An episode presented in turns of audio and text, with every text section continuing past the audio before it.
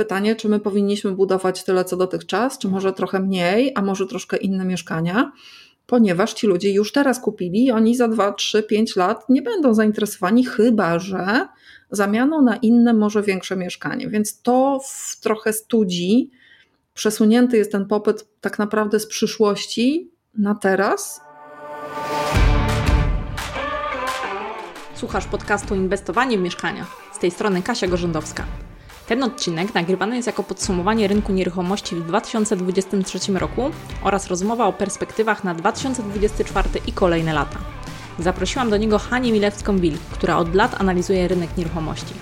Znamy się z czasów, gdy obie działałyśmy w Stowarzyszeniu Mieszkanicznik. A czym teraz dokładnie zajmuje się Hania? Najlepiej sama Wam opowie. W tym odcinku posłuchasz m.in. o cichej rewolucji energetycznej, radzie dla osób z małych miast, reitach, ustawie o ochronie praw lokatorów, wpływie sztucznej inteligencji na nieruchomości, najmie okazjonalnym i instytucjonalnym, a także kredycie 2%, świadectwach charakterystyki energetycznej i braku amortyzacji. Myślę, że rozmowa Ci się spodoba. Hania to bardzo dobre źródło wiedzy, ma też ciekawe informacje z podlady oraz wiele świetnych przemyśleń i wniosków.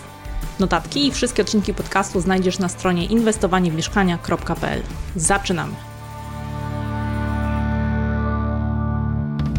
Cześć Haniu. Cześć. Mam taki zwyczaj w podcaście, że zapowiadam gości, e, ale pierwszy raz tego nie zrobię. U Ciebie tyle się dzieje, tylema ciekawymi rzeczami się zajmujesz na rynku nieruchomości, że nie chciałabym niczego pominąć. Powiedz proszę słuchaczom, czym się zajmujesz i jak długo działasz na rynku nieruchomości? Ojejku, to postaram się krótko, bo generalnie tak naprawdę na rynku ponad 10 lat myślę, że zajmuję się, zaczęłam od rynku najmu mieszkań, natomiast w tej chwili troszeczkę szerzej się zajmuję w ogóle całą polityką mieszkaniową i się okazuje, że rynek to jest, słuchajcie, około 5%, może trochę mniej. Więc e, jestem specjalistą spraw mieszkalnictwa w Instytucie Rozwoju Miast i Regionów. To jest taki Państwowy Instytut Naukowo-Badawczy. Głównie doradzam tutaj gminom, ale też różne takie raporty i badania na zamówienie robimy. Druga rzecz, e, pracuję dla Simple Rent, takiej firmy, która e, może się gdzieś Wam obiło oczy, dostarcza weryfikację najemców, ale też robimy kilka innych ciekawych rzeczy i będą nowe produkty, nad którymi pracujemy. I jestem również w Radzie Nadzorczej mojej spółdzielni mieszkaniowej, w której mieszkam. Także takie e, może skrajne czasami by się wydawało środowiska, ale to wszystko powolutku się łączy, słuchajcie. To jest niesamowite, że to zaczyna się nakładać. Także rynek na rynek może będę miała takie dosyć szerokie spojrzenie, nie takie bardzo szczegółowe dotyczące konkretnych miast, ale właśnie to, co, co ewentualnie e, tutaj mamy dzisiaj omówić, czyli takie podsumowanie roku, prognozy na kolejny rok, no to bym powiedziała, że ja tak raczej szeroko będę patrzeć. Mhm. Prowadziłaś też kiedyś podcast w Instytucie Rozwoju Miast i Regionów i jakie Twoje dalsze plany co do podcastu? Bo tak, odcinki były e... bardzo ciekawe, szerokie, e, ciekawe ale od jakiegoś czasu nie ma. No nie ma, bo po prostu e, za dużo rzeczy chyba robię dodatkowo, a przyznaję, że podcast nagrywałam późnym wieczorem przeważnie w domu. Także e, zapraszam e, podcasty mieszkaniowe Irmir nazywa się i jeżeli będziecie bardzo uważnymi słuchaczami, to w co najmniej dwóch odcinkach słuchacie jak mój mąż chrapie. E, więc e, podcasty tak, e, koleżanki tutaj z Instytutu bardzo mnie namawiają, żeby, żeby to kontynuować. I co ciekawe, właśnie nawet w rozmowach, słuchajcie, z osobami zajmującymi się zasobem mieszkaniowym gmin i miast, ja słyszałam, że to są fajne podcasty i dobrze by było, żeby szerzej z nimi docierać, bo to jest raczej podstawowa wiedza. Taka żeby rozstrzygnąć sobie coś, czy na przykład można parkować pod oknem sąsiada. Taki odcinek był i czy można mieszkać w altance na ogródkach działkowych było, więc takie mieszkaniowe, y, konkretne, dosyć krótkie, y, także zapraszam i postaram się nagrywać. Tak obiecuję na koniec roku, że pewnie zacznę od stycznia, jak skończę różne rzeczy w tym roku. Super. Zalinkujemy w notatkach do tego odcinka i zapraszam Was do posłuchania podcastu. Ja chciałabym też podkreślić, że Hania ma duże doświadczenie nie tylko jako analityk, osoba, która obserwuje tutaj rynek nieruchomości i doradza, ale też jako praktyk nieruchomości i uważam, że to jest bardzo cenne i nie zawsze to idzie w parze i warto o tym pamiętać. Także cieszę się, Haniu, że tutaj jesteś z nami. A propos tych rzeczy, o których e, mówisz, że się zajmujesz, to jeszcze, jeszcze wspominałaś, że teraz temat kooperatyw mieszkaniowych będzie Cię dotyczył, tak?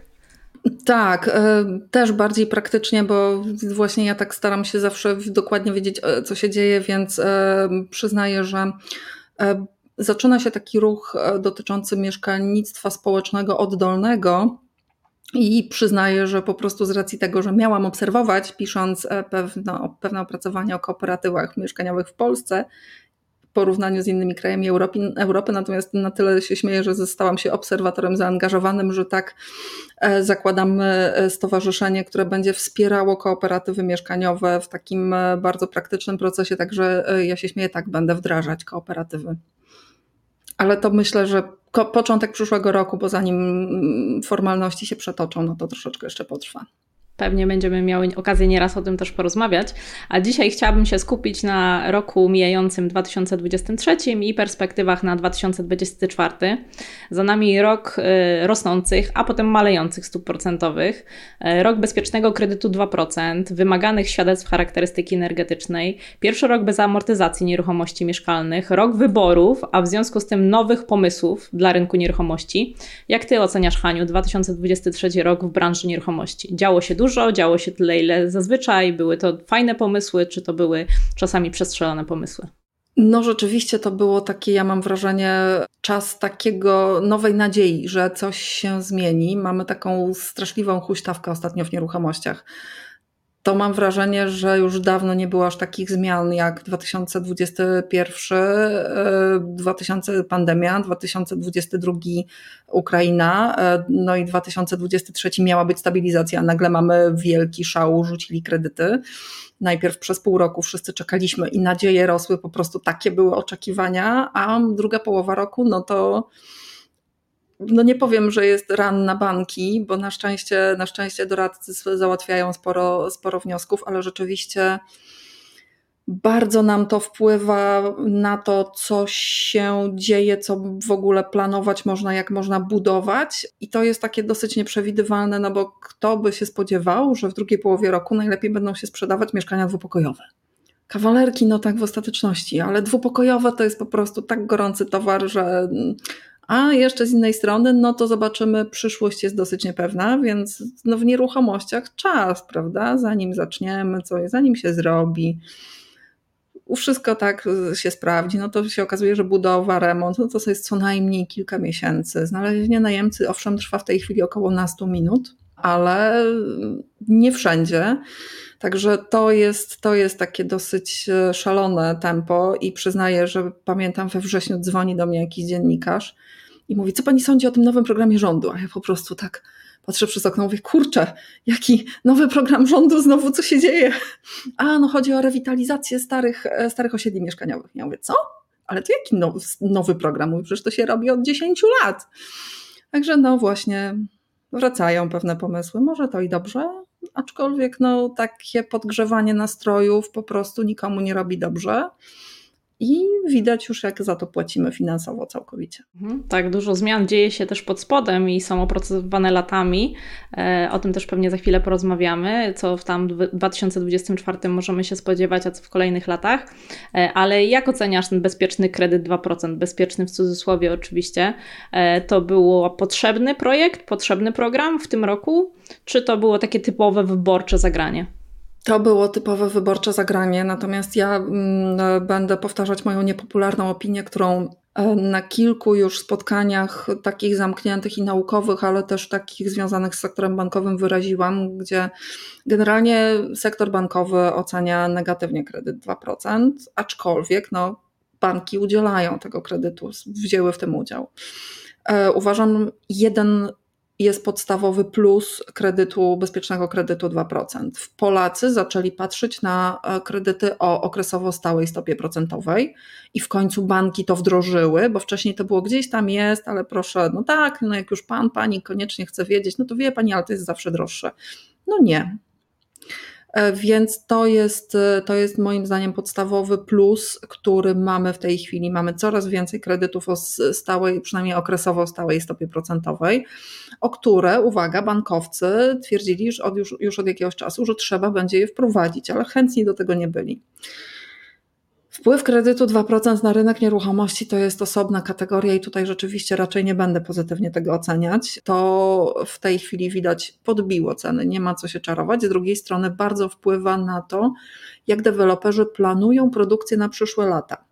ponieważ okazało się, że e, kredytobiorcy, którzy w tej chwili dostają bezpieczny kredyt 2%, są średnio o 10 lat młodsi od kredytobiorców pozostałych, niepromocyjnych, nazwijmy to. E, I w związku z tym deweloperzy i w ogóle analitycy, którzy zajmują się wsparciem deweloperów e, w planowaniu produkcji na przyszłe lata, mówią, no dobrze, to znaczy, że za 2-3 lata ten popyt na mieszkania będzie mniejszy, bo ci ludzie teraz kupili.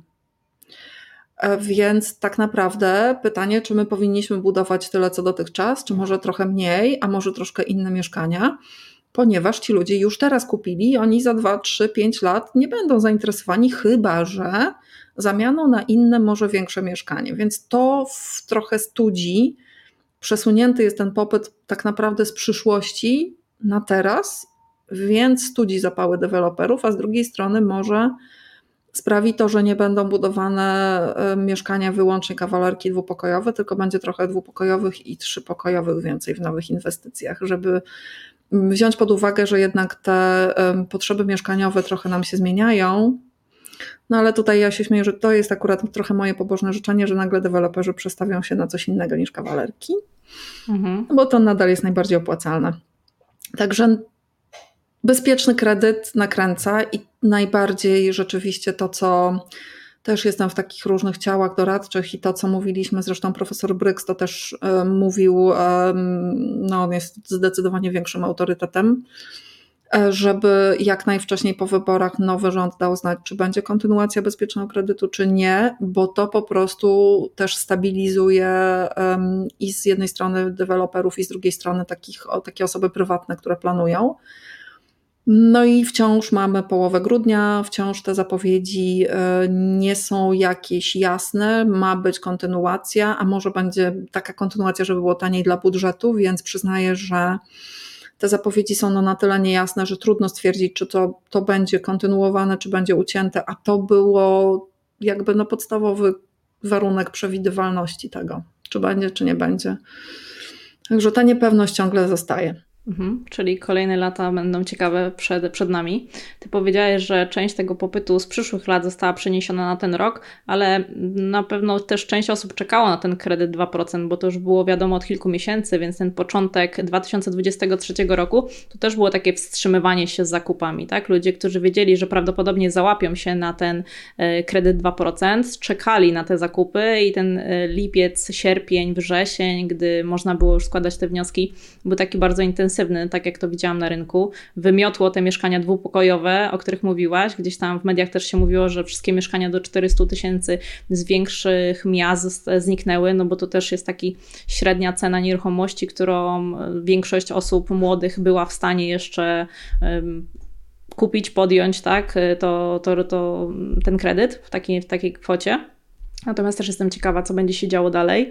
Na pewno większe mieszkania będą potrzebne. Też słyszałam, że młode osoby, które normalnie by nie kupowały mieszkania, kupiły je właśnie z pomocą jakiejś tam rodziny, znajomych, wiedząc, że być może w przyszłości już nie będzie ich stać też na to mieszkanie. Raz, że nie będzie takiego ciekawego programu jak ten kredyt 2%, a dwa, że te ceny jednak wszyscy widzą, że rosną były takie lata, pewnie wiesz i pamiętasz, że ludzie mówili, że to jest na pewno bańka na rynku nieruchomości, że te ceny nie mogą rosnąć w nieskończoność.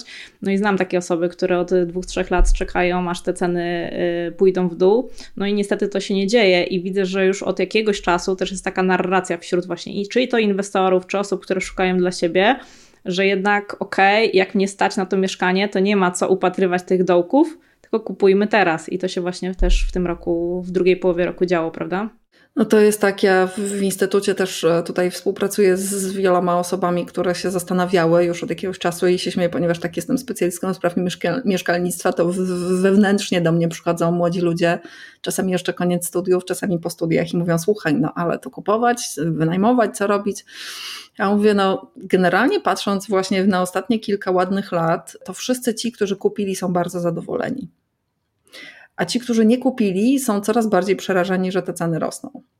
Na własne potrzeby, e, jeżeli e, rzeczywiście e, to kredytowanie nie jest jakieś skrajnie obciążające dla danej osoby, no to po prostu warto, myślę, że warto kupić, jeżeli no, jeszcze z tym wsparciem kredytu teraz.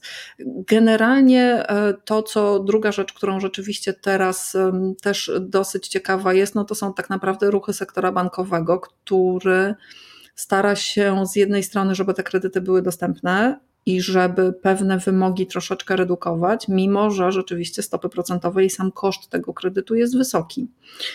E, także no jest takie właśnie przesunięcie młodych ludzi w stronę własności, natomiast przyznaję, że ja czekam na troszeczkę inne dane. Mnie fascynuje, rzeczywiście wiemy, kto bierze ten kredyt, bo wiadomo, do, do kogo bezpieczny kredyt 2% był kierowany. Dla mnie jest bardzo ciekawą kwestią to, kto sprzedaje i gdzie trafią później te pieniądze e, uzyskane właśnie ze sprzedaży tych mieszkań, które w tej chwili idą pod bezpieczny kredyt 2%. Czyli jeżeli ktoś się w tej chwili decyduje na sprzedaż mieszkania jedno-dwupokojowego, to pytanie, czy on będzie kupował sobie większe mieszkanie, czy będzie budował dom, czy może to zainwestuje jeszcze zupełnie w innym sektorze poza nieruchomościami. Natomiast te dane będą na pewno po pierwsze opóźnione, po drugie będzie trudno je zbierać i analizować. E, natomiast pamiętajmy, że bezpieczny kredyt 2% to nie, nie korzystają wyłącznie te osoby, które bezpieczny kredyt dostaną, dostają, dostały, tylko to jest niesamowita gotówka, która z tego kredytu jest wypłacana dla ludzi, którzy sprzedają. Deweloperzy to jest tylko część rynku, tak? Deweloperzy nie są w stanie zaspokoić tego popytu, ponieważ no, deweloperzy sprzedają dwa lata naprzód. Więc teraz osoby, które decydują się sprzedać mieszkanie, czy to będzie cesja jeszcze tego, co deweloper jeszcze buduje, bądź za chwileczkę odda, czy to jest sprzedaż po prostu mieszkania tuż po oddaniu do użytkowania, czy to jest po prostu rynek wtórny, to moim zdaniem e, i to mm, też e, nie wiem, e, niepopularny pogląd jest, bo o tak, zyskają deweloperzy. Proszę Państwa, jak powiedziałam pewnemu redaktorowi w telewizji, wszyscy zarabiamy na tym, że nieruchomości drożeją, bo większość Polaków jest właścicielami. I to mnie fascynuje tak naprawdę, gdzie pójdą te pieniądze, które de facto znalazły się na rynku po wypłacie bezpiecznego kredytu 2%. Zobaczymy. Byłam ciekawa, co powiesz, skąd takie dane będzie można pozyskać, ale już powiedziałeś, że będzie ciężko je zebrać, ciężko je będzie analizować, więc rozumiem, że to będzie bardziej na zasadzie obserwacji tego, co się dzieje na rynku i potem zebrania w jakieś Narodowy tam wnioski. Bank Polski, jak robi te swoje badania dotyczące rynku nieruchomości, oni obserwują przepływy gotówkowe. To z nieruchomości mhm. są na tyle duże te przepływy gotówkowe, że można je statystycznie obserwować, co się z nimi dzieje, czy one lądują na lokatach, czy one idą w obligacje, czy one idą w rynek e, finansowy, czyli mm, Polski. Jeżeli wychodzą poza Polskę, to nie bardzo jesteśmy w stanie je obserwować. Mhm. Czy rzeczywiście one krążą w nieruchomościach? To da się obserwować, natomiast na dosyć dużym poziomie ogólności. Mhm. E, więc prosto nie będzie, natomiast jeżeli, jeżeli macie lokalnie, e, możecie porozmawiać z pośrednikami, to ja bym sugerowała pytać właśnie, co się dzieje, bo to jest, e, to będzie ten klient, który dysponuje gotówką. I to mhm. będzie bardzo ciekawe. Tak, będzie ciekawe, w którą stronę to potem pójdzie. Chciałam Cię jeszcze zapytać o świadectwa charakterystyki energetycznej. Od kwietnia jest taki wymóg y, przy mieszkaniach. Jak oceniasz y, te zmiany? To były też zmiany, które trwały też lata. Te świadectwa były wcześniej też, y, powinny być, ale wszyscy oświadczali w akcie notarialnym, że nie, nie chcą tego świadectwa, natomiast teraz już nie ma takiej opcji. Czy uważasz, że to jest słuszny kierunek? To jest tak, że to są pewne wymogi unijne, na które my się świadomie bądź nie, ale zgodziliśmy się i to tak naprawdę około 10 lat temu. Mhm. Świadectwa dla nowych mieszkań, wydaje mi się, że to już około w tej chwili przyznaję, że jak się zaczęłam zastanawiać, ja wiem, że kupując mieszkanie od dewelopera około 12 lat temu, E, to wtedy już był obowiązkowo, tak? Deweloper musiał około 2010, pamiętam 11 weszło chyba, że dla nowych e, mieszkań to musiały być świadectwa, natomiast nie były one dla nas istotne. To, co mówiłaś, tak, w akcie notarialnym można było stwierdzić, że nie ma, no i, i nie ma. W umowie najmu można było powiedzieć, że właściwie to najemca nie, się nie domaga, mimo że było obowiązkowe. W tej chwili są obowiązkowe. To się nałożyło też na drugą rzecz, którą w tej chwili mamy, czyli po prostu gigantyczny wzrost kosztów energii e, i do ogrzewania, e, i do oświetlania, i nagle zaczęliśmy zwracać uwagę, o kurczę, e, to fajnie, to może te świadectwa cokolwiek nam dadzą. I tutaj moja podstawowa uwaga. W przyszłym roku, mamy w tej chwili grudzień 23, w 2024 roku Polska musi wprowadzić nowy wzór świadectwa i tak naprawdę nie mamy przygotowań, nie mamy regulacji prawnych i e, przyznaję, że rozmawiam z e, Fundacją Poszanowania Energii, e, z osobami, które w jakiś sposób tam z tymi sprawami związanymi ze świadectwami pracują na bieżąco i to od ponad 10 lat. Mam nadzieję, że po pierwsze te świadectwa, które mamy, zostaną jako ważne. Natomiast wzór się o tyle zmieni, że o ile teraz mamy na dole tej strony taki kolorowy suwaczek, jeżeli ktoś nie widział, to niech sobie wyciągnie świadectwo swoje sprawdzi, to ma być to bardziej tak, jak są naklejki na lodówkach albo kuchenkach, które kupujemy w supermarkecie, czyli że ma być w pionie oznaczone, bardziej czytelne, ile energii zużywa dane mieszkanie, dany dom. I to zaczyna być istotne z tego względu, że po pierwsze będzie to czytelne. Jeżeli kupujemy w tej chwili dom używany, to pierwsze e, z tego, co widziałam, e, nawet już pośrednicy piszą w ogłoszeniach, tak, jakie są rachunki za, za ogrzewanie dla tego domu albo ile się zużywa tam paliwa, mniej więcej. Więc to stało się istotne. Te świadectwa, które mamy w tej chwili, rzeczywiście są mało czytelne i lepiej jest spojrzeć na rachunki po prostu za ogrzewanie. Jeżeli będą nowsze wzory, jeżeli rzeczywiście to będzie bardziej czytelne i będziemy widzieć już po świadectwie, jak to się przekłada na po prostu koszty takiej bieżącej eksploatacji, będzie to miało większy sens. Natomiast pod świadectwami kryje się coś, e, co może dla części osób, e, które nie są na przykład zarządcami nieruchomości, jeszcze nie jest do zauważenia, mianowicie e, świadectwa energetyczne muszą być rejestrowane wszystkie w systemie w takiej specjalnej bazie danych. Za chwileczkę ta baza świadectw efektywności energetycznej będzie połączona z, cen, z, z CEEB, Centralna Ewidencja Efektywności Budynków. I to jest, ja to się śmiałam jeszcze do niedawna, mówiłam, że CEEB to jest tak zwany rejestr pieców. I to było właśnie zbierane, były dane, deklaracje, czy mamy piece węglowe, Nagle się okazało całkiem niedawno, że e, jednak ta centralna ewidencja jest potrzebna do tak zwanych e, dodatków e, węglowych, które były wypłacane. Natomiast w tej chwili te ewidencje elektroniczne zaczynają być coraz szersze i tam będzie coraz więcej informacji o naszych budynkach de facto, nie tylko mieszkaniach, mieszkaniach ale domach, jakichś wolno stojących budynkach, które są w dowolny sposób ogrzewane. E, ponieważ na przykład e, w tej chwili e, przegląd kominiarski już jest tylko elektronicznie. Elektroniczna książka, książka obiektu budowlanego. Tutaj te informacje będą zbierane w formie elektronicznej, będzie to szybszy obieg, natomiast to ma posłużyć też do jako takie weryfikacja dodatkowego finansowania na remonty. Czyli jeżeli mamy piec węglowy, to tak naprawdę nie trzeba będzie komisji, która będzie sprawdzała, że mamy w domu piec węglowy albo rachunku jakiegoś, że wymieniliśmy węglowy na no niestety gazowy, już uważajcie też niekoniecznie, że wymieniliśmy, zlikwidowaliśmy piec węglowy, i w tym momencie e, będzie to już, no tak, no jest w ewidencji, urzędnik sprawdza, tak, jest piec węglowy, tutaj ostatni przegląd kominiarski miał pan, pani wtedy i wtedy, więc okej, okay, tutaj wszystko jest aktualne, więc ten wniosek już przechodzi automatycznie. I te e, dofinansowania do remontów, do takiej nie tylko wymiany pieców, ale mam nadzieję, że do pełnej termomodernizacji będą coraz bardziej dostępne, szczególnie dla domów jednorodzinnych, ponieważ dla budynków, e, którymi zarządzają spółdzielnie czy wspólnoty mieszkaniowe, już te pieniądze były. Więc taka, z tymi świadectwami pamiętajmy po pierwsze, że rzeczywiście ono musi być zarejestrowane w bazie i tak jak z e, księgą wieczystą, czasami nawet wystarczy w umowie najmu podać numer, niekoniecznie załączać e, można wydrukować z bazy po prostu, załączając numer w bazie tego świadectwa. A druga rzecz, że to będzie coraz bardziej połączone, mam nadzieję, z dofinansowaniami na głęboką termomodernizację e, budynków. Czy to dobrze? No to generalnie mm, pewne formalności zawsze trzeba było załatwiać. Jeżeli będzie, nie trzeba będzie donosić dodatkowych dokumentów, to dobrze, no ale z drugiej strony tak, przeglądy kominiarskie nieodbyte będą, że tak powiem, świecić się w bazie na czerwono. Mhm, czyli będzie jedno miejsce zbiorcze, gdzie już będzie widać, co kto zrobił bądź nie zrobił. Tak, i to pamiętajmy, przeglądy kamieniarskie akurat to jest ten jedyny, jedyny przegląd, którego bardzo, bardzo, bardzo pilnują ubezpieczyciele, jeżeli chodzi o ubezpieczenie nieruchomości. Tak, i warto też dodać, że przy mieszkaniach na wynajem warto prosić o opinie kominiarskie, o przeglądy kominiarskie, bo większość mieszkań, które ja znam, e, no niestety nie zawsze te przeglądy przejdzie.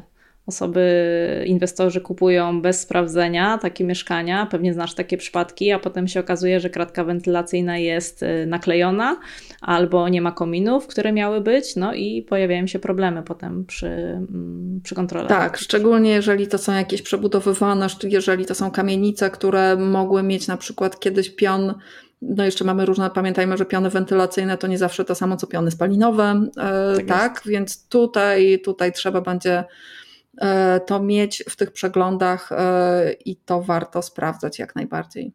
Tak jest. Czyli świadectwa charakterystyki energetycznej to jest dopiero początek w tym roku, to co nas czeka w kolejnych latach, w kolejnych zmian. Mówiłaś też, że zmieni się układ tego świadectwa. Mm, czy wiemy już coś o klasach? Bo mają być też klasy, takie jak wspomniałaś o sprzętach AGD, gdzieś tam mają być też literki, ale to też nie było jasne, kiedy to będzie mm, podzielone i jak to będzie zrobione. No właśnie tu jest ten problem, który polega na tym, że nie jesteśmy do tego w ogóle przygotowani, ponieważ e, na poziomie państwa sobie stwierdziliśmy, że właściwie to, to świadectwo nie jest aż tak istotne i że można sobie je ominąć w dokumentach. Natomiast w tej chwili e, kraje Europy Zachodniej, które e, stawiały już wcześniej na tą termomodernizację, na efektywność, no mają po prostu bardziej zaawansowane prace. Jak to dokładnie będzie wyglądać? Po prostu przyznaję, że nie wiem. Ja się śmieję, że wiem do kogo zadzwonić, jeżeli trzeba będzie coś sprawdzić. E, są instytucje, które zajmują się po prostu od lat już wyliczaniem e, tej efektywności i tak zwanej luki remontowej, jeżeli chodzi o to, ile będziemy musieli na przykład budynków ocieplić. Natomiast przyznaję, że ciężko jest mi powiedzieć dokładnie, w jaką stronę to pójdzie, bo to są uzgodnienia na poziomie i krajowym, i międzynarodowym, i pomiędzy Ministerstwem Klimatu i Ministerstwem Budownictwa e, i Infrastruktury i Rozwoju. I to jest po prostu bardzo skomplikowana sprawa. Mhm. Chciałam Cię jeszcze zapytać o brak amortyzacji w tym roku. Wiem, że rozmawiasz też z różnymi inwestorami. Na ile uważasz, że ten rok właśnie zmienił tutaj nastroje inwestorów pod kątem kupowania mieszkań na wynajem? Zmienił, a może właśnie w drugą stronę? Wszyscy widzą, że to jest ostatnia chwila na zakup nieruchomości. Jak oceniasz? Amortyzację pamiętajmy, że jak ja analizuję dane statystyczne dotyczące chociażby podatków, z amortyzacji korzystało i teraz będę mówić dosyć dużo liczb będzie, słuchajcie, więc przepraszam, ale może dla tych, co lubią liczby, to będzie akurat ten moment. E, dane statystyczne z podatków e, z PIT-ów 28, czyli osoby, które rozliczały się jeszcze za poprzedni rok ryczałtem, w tym roku wszyscy musimy być na ryczałcie. 2022 880 tysięcy ponad podatników rozliczających się ryczałtem, czyli to były osoby, które nie korzystały jeszcze wtedy, kiedy było można, z amortyzacji. Nie ma danych dotyczących zasad ogólnych, na których można korzystać z amortyzacji, natomiast to przeważnie było 120-130 tysięcy podatników zeznań w ramach PITA 36, e, gdzie był przychód z najmu i gdzie była amortyzacja. Uwaga, ponieważ odpytywałam regularnie ministerstwo przez kilka lat z rzędu, osób, które miały przychód z najmu, ale nie wykazały dochodu i nie rozliczyły, i nie, nie zapłaciły podatku, było rokrocznie około 20 paru do 32 tysięcy. Czyli to jest ta grupa osób, powiedzmy, fizycznych, które korzystały z amortyzacji. Amortyzacja tak naprawdę jest bardzo istotna dla przedsiębiorców, dla funduszy, które inwestują w nieruchomości na wynajem. I tutaj rzeczywiście ta, ten brak amortyzacji sprawia, że no nie jest fajnie e, i biznesplany, które po prostu były robione 4-5 lat temu, po prostu przestały się spinać. Jest w tej chwili, przyznaję, taka, jakby to ładnie powiedzieć, żeby nie powiedzieć lobbying. Jest w tej chwili taka propozycja, może wychodząca trochę od strony rynku. E, natomiast rzeczywiście propozycja przywrócenia amortyzacji, może nie w takim stanie, jak ona była wcześniej, e, tylko przede wszystkim przywrócenie możliwości e, odliczania kosztów ulepszania Czyli jeżeli, jeżeli rzeczywiście robimy termomodernizację, wymieniamy jakiś bardzo stary typ ogrzewania na bardzo ekologiczny, zmniejszamy e, koszty bieżącego użytkowania dzięki takim ulepszeniom, e, to e, jest również, że tak powiem, zainteresowanie po stronie politycznej, żeby zachęcać do remontów i w ten sposób, żeby jakoś częściowo przynajmniej umożliwić, nie wiem, czy to będzie amortyzacja, tak jak my ją do tej pory rozumieliśmy, czy to będzie jakaś inna ulga, ciężko powiedzieć. Natomiast rzeczywiście e, dużym inwestorom, Fundusz Mieszkań na Wynajem, e, PFR Nieruchomości, e, tak dla nich brak amortyzacji jest bardzo bolesny księgowo głównie. I to sprawia, że to jeszcze mniej się spina, ale dla osób fizycznych myślę, że to nie miało dużego wpływu do tej pory. To, co mówiłam, zdecydowana większość nie amortyzowała i nadal kupują, znaczy to jest y, troszeczkę, może wykraczam poza temat amortyzacji, jest to dla mnie troszkę szokujące, no bo przy tak wysokich stopach procentowych, gdzie na lokacie albo na obligacjach państwowych możemy zarobić ponad 6%, inwestowanie w mieszkania na wynajem, gdzie po włożeniu dużych, dużych pieniędzy dostaje się może 4% rocznie, no to jest trochę szaleństwo, słuchajcie. Mhm. Jeśli mowa o kawalerkach, prawda? Tak. Tak jest. A powiedz mi w takim razie, jakich zmian możemy oczekiwać w 2024 roku? Co już wiemy oficjalnie, a może wiemy już coś nieoficjalnie, że może się zadziać? E, jest ze strony nowych rządzących nacisk jednak, żeby budować, budować również w takim systemie no, mieszkaństwa społecznego, czyli na wynajem budować. E, natomiast konkretów jako takich przyznam, że jest mało. Ja Były już takie pomysły? I niekoniecznie się sprawdziły, prawda? No, no, Mieszkanie Plus e, było po prostu dosyć e, ryzykownie finansowane kredytami, więc no to tak jak wszyscy, którzy inwestowali parę lat temu na kredyt, to teraz to czują. To wszyscy mieszkańcy niestety e, w, w tych, w tych inwestycjach czują to, ale nie wszyscy mieszkańcy, bo no, szalone pomysły dopłata do czynszu najmu mamy dopłaty do czynszu najmu, tylko one nie są dostępne dla wszystkich właścicieli wynajmujących swoje mieszkania, ponieważ głównie korzysta z nich, uwaga, PFR Nieruchomości, tam gdzie ma swoje budynki. E, po podpisaniu umowy z gminą jest dopłata do czynszu najmu pierwszego mieszkania. Mm, to jest program Mieszkanie na Start e, i to jest 600 do nawet średnia, średnia dopłata do czynszu najmu to jest właśnie około 600 zł.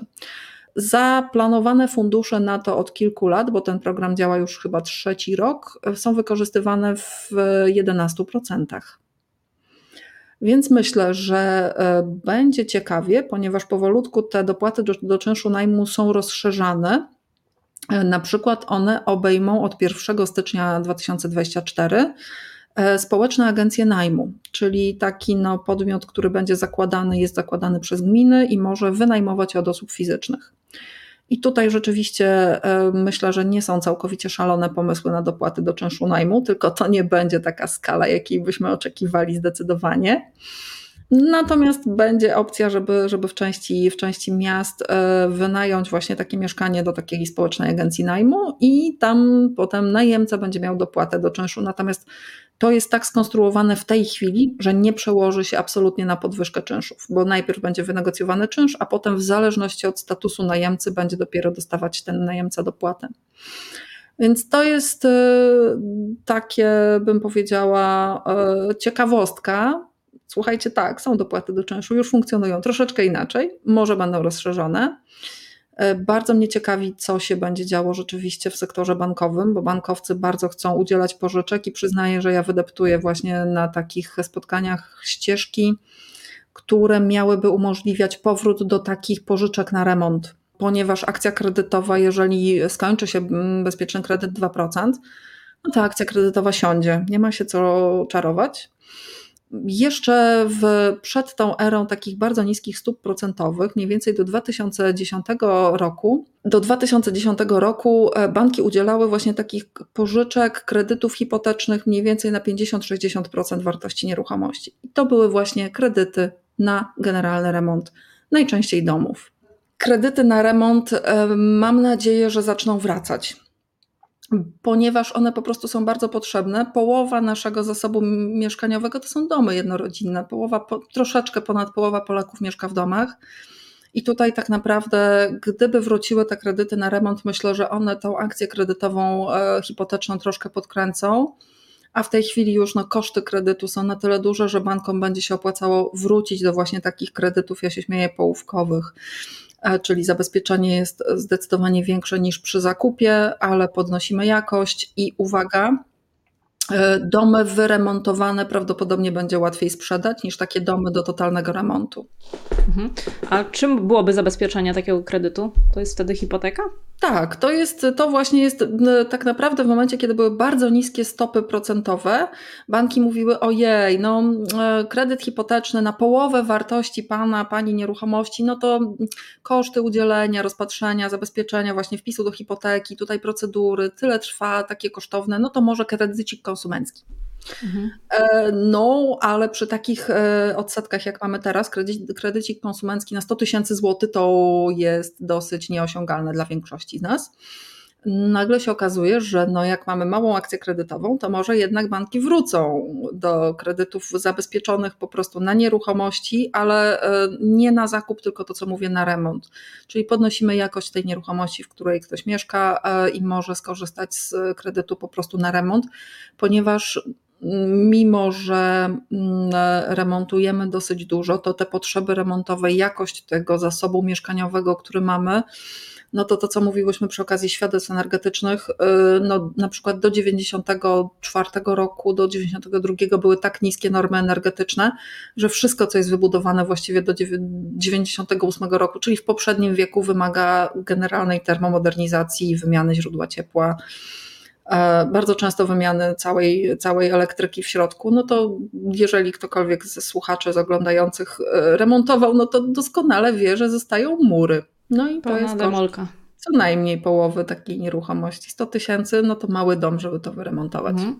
I wiesz już, że banki szykują się do tego, że będzie to możliwe prawdopodobnie? Ja na razie namawiałam. E, myślę, no, ponieważ rozmawialiśmy, to było takie spotkanie w czerwcu, więc przyznaję, że wtedy dla nich to było dosyć zaskakujące, bo wtedy banki myślały o bezpiecznym kredycie 2%, jak się do niego przygotować. Mhm. W tej chwili widzę, że no rzeczywiście, jak się podsumuje ten rok, no to może będzie wola wprowadzenia nowych produktów.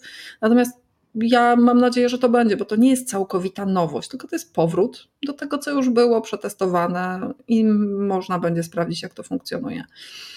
Kredyt, bezpieczny kredyt 2% dla banków jest o tyle kłopotliwy, że pamiętajmy, że banki mają dosyć oryginalny system rozliczeń z e, BGK-iem, który wypłaca te e, środki bankom i tak naprawdę jeżeli e, to będą rozliczenia kwartalne na koniec każdego kwartału, Także banki będą w pewien sposób miały mniejszą płynność niż w przypadku takich zwykłych kredytów konsumpcyjnych, gdzie po prostu klient płaci pieniądze są. Tutaj klient płaci część, musi zdążyć w terminie, jak nie zdąży, to wypada z programu. E, trzeba zrobić rozliczenie, zestawienie. BGK musi to zaakceptować na koniec kwartału i dopiero wypłaca pieniądze. I dla banków, no to trochę więcej formalności, trochę więcej czasu, więc no, kredyty takie czyste, konsumenckie, gdzie nie, nie ma tej trzeciej strony w postaci państwa, Banku Gospodarstwa Krajowego wypłacającego dodatkowe koszty, odsetki, e, są wygodniejsze mogą być ciekawsze. Chyba, że będzie jakaś inna forma bezpiecznego kredytu, bo wiemy też, że w obietnicach przedwyborczych też takie pomysły się pojawiały od partii, od partii, które wygrały, które przejęły władzę, że gdzieś tam będą pomysły na nowe e, nowe programy, także zobaczymy, co się no, zadzieje. No, modyfikacja ewentualnie tego kredytu, który jest, bo rzeczywiście przyznaję, że w porównaniu z na przykład rodziną na swoim, no to mamy troszeczkę więcej takich e, uelastycznień czyli że po prostu można sprzedać to mieszkanie i dopiero w, te, w momencie, że tak powiem, zakończenia kredytu traci się prawo do kolejnych dopłat, nie trzeba zwracać. No jest e, e, jakby konieczność wykorzystania na własne potrzeby mieszkaniowe, ale też weryfikacja tego i uzasadnienie tych potrzeb mieszkaniowych jest dosyć szerokie, także ja myślę, że dosyć elastyczny jest ten bezpieczny kredyt. 2% dla konsumentów, którzy z niego korzystają, także e, tutaj prawdopodobnie Podejrzewam, że jeżeli będzie jakaś, jakieś działanie, no to raczej będzie chodziło o zawężanie tej, tej, tej grupy, która może się o ten kredyt ubiegać. Z drugiej strony słyszę o rozszerzaniu. Ciężko powiedzieć, na razie politycy zajmują się rzeczywiście budżetem i, i e, e, osadzaniem się w instytucjach i w ministerstwach, więc zobaczymy, co dokładnie z tego wyjdzie. Będziemy obserwować. E, z rzeczy, które wiemy na 2024 rok, to jest, że od 1 kwietnia wchodzą nowe przepisy z rozporządzenia ministra rozwoju, szumnie nazywane Stop Patodeweloperce. I tam jednym z takich głównych założeń jest dostosowanie metrażu lokalu usługowego, tak żeby miał nie mniej niż 25 m2, czyli generalnie będzie tak jak teraz przy nowych lokalach mieszkaniowych, będzie musiało być te 25 m2. Jest tam też szereg innych e, zmian e, dotyczących właśnie między innymi deweloperki. Co myślisz na temat tych zmian? Po pierwsze, to jest rozporządzenie, które jeszcze nie weszło w życie. Tak jest, I jest planowane. Przyznaję, że bardzo się zastanawiam, czy ono wejdzie w życie ponieważ pewne zapisy my skupiamy się raczej na tych lokalach użytkowych, które mają mieć nie mniej niż 25 metrów, szczególnie w, w parterze, ale tam są pewne wyjątki. Ale to rozporządzenie jest wadliwe z zupełnie innego powodu. Otóż to rozporządzenie zawiera też takie zapisy dotyczące placu zabaw, Zgadza się. E, balkonów że tam też. E, balkonów, odległości i tak dalej. I to jest już tak naprawdę głównie place zabaw wchodzą na e, ustawę o zagospodarowaniu przestrzennym, której nie da mhm. się zmienić rozporządzeniem. I to rozporządzeniem, które ma dotyczyć powierzchni lokali. No halo, ktoś tu wrzucił po prostu do jednego rozporządzenia trochę za dużo. Więc przyznaję, że na razie do tego rozporządzenia podchodzę z pewną rezerwą, ponieważ to, co mówię, to rozporządzenie jeszcze nie weszło w życie i do kwietnia mamy dużo czasu i mamy nowego ministra. I ja bym grzecznie poczekała. Pewnie taki no był bo... plan też, bo, bo to przecież było przesunięcie, miało wejść od 1 stycznia, zostało przesunięte na 1 kwietnia, więc tak jak mówisz, nie jest to przypadek. Tak, 1 kwietnia jest lany poniedziałek, prima aprilis, tak, to nie, dużo czasu jeszcze z, z jednej strony. Ale prawda jest też taka, że ten metraż budzi duże emocje na rynku, prawda? Ten temat dotyczący małych mieszkań, mikrokawalerek, to jest taki temat, który najbardziej tutaj pobudza społeczeństwo. Także myślę, że gdzieś tam te tematy lokali usługowych też pewnie będą doprecyzowane, tak jak to loka lokali mieszkalnych. Przy czym to nie znaczy, że to wszystkie metraże będą, prawda, dostosowane, bo mamy też stare mieszkania, stare lokale użytkowe, które pozostaną takie, jakie, jakie były. No, mamy właśnie to, co, co już istnieje i na przykład mamy 17-metrowe mieszkania, które po prostu są mieszkaniami, bo tak, tak były zbudowane, takie były normy w latach 50., 60. W 60. już chyba było około 20 metrów, także ten metraż minimalny nam rośnie, ale no, pamiętajmy, że rozporządzenie miało nie dotyczyć na przykład pokoi w jakichś e, kondohotelach. Więc tu jest kilka rzeczy, które tam, ja się śmieję, jest tyle gwiazdek w tym rozporządzeniu, że naprawdę sporo rzeczy jest wyłączonych. Temat małych metraży y, jest gorący. Ja przyznaję, że ja już y, tłumaczę to przeważnie, natomiast jestem trochę zmęczona, bo mam wrażenie, że o tych małych i za małych metrażach mówią osoby, które nie do końca znają się w ogóle na nieruchomościach. No bo jeżeli weźmiemy standardowe mieszkanie w tak zwanej wielkiej płycie, budowane w latach 80, koniec 70., prawda? Drzwi do łazienki mają 70 cm szerokości, co jest absolutnie niezgodne z obecnymi przepisami i rzeczywiście coraz więcej starszych osób mieszkających w tych mieszkaniach ma problem i te łazienki się przebudowuje, no bo tak naprawdę z chodzikiem nawet, nie mówiąc już o wózku, trudno jest do tej łazienki się dostać. Większość mieszkań w Polsce ma, przynajmniej w blokach, ma 2,5 metra wysokości, bo takie były normy. Obecnie no normy są trochę inne, można mieć odstępstwo w wyjątkowych sytuacjach 2,5 metra, ale to ja też się śmieję, wystarczy położyć panele w mieszkaniu, które ma wysokość 2,5 metra, jesteśmy poniżej normy. Także no, Mamy rzeczywiście e, bardzo, e, bym powiedziała, e, źle zaprojektowane małe mieszkania, które już mamy, zgadza się, i trudno czasami w nich żyć, i one bardzo często wchodzą na rynek. Jeżeli się popatrzy na to, ile jest ogłoszeń o kawalerkach, czy na wynajem, czy na sprzedaż, to wbrew pozorom jest to dużo więcej niż rzeczywiście one stanowią w całej masie wszystkich istniejących mieszkań, bo są częściej obracane, bo potrzebujemy ich przejściowo, tak jak to kiedyś było w założeniu. E, natomiast jeżeli chodzi o takie wykorzystanie też no, częściowo przez podmioty rynkowe, tej granicy pomiędzy lokalem użytkowym a mieszkaniem, tak, że jak nie można robić mieszkań albo w danym miejscu nie można robić mieszkań, e, no to robimy lokale użytkowe, które mogą być mniejsze, które też można wynajmować. To moim zdaniem jest taka kwestia też dojrzewania rynku. Po pierwsze, pamiętajmy, że sporo takich małych lokali, około 18 metrów, pojawiło się na rynku zapoczątkowane przez wrocławski starter, który był generalnym remontem zrobionym całkowicie komercyjnie po wykupieniu dawnego akademika tak zwanego doktoranckiego, gdzie były właśnie takie pokoje o wyższym standardzie dla doktorantów, nie dla studentów. I jakie to były lata? Wtedy? Kiedy to było e? Starter to są lata 2008, 10, jakoś tak. To jest stosunkowo późno. To jest wtedy, kiedy, kiedy e, uczelnie zaczęły się pozbywać właśnie tych akademików, które mhm. nadawały się do generalnego remontu. I za z pierwszym starterem, który był kupiony jako budynek do remontu, firma ta sama wybudowała dwa kolejne, prawie że identyczne budynki z tym rozwiązaniem. Więc jest na rynku, zgadzam się z tym, potrzeba niekoniecznie mieszkań, ale takiego czegoś na pograniczu właśnie zakwaterowania pracowników, hotelu robotniczego, akademika. Te wszystkie określenia kojarzą nam się, y, że tak powiem, z, z czymś y, no jakby o niskim standardzie i przeszłym. Natomiast w tej chwili no to się mówi dla młodych pracujących, tak?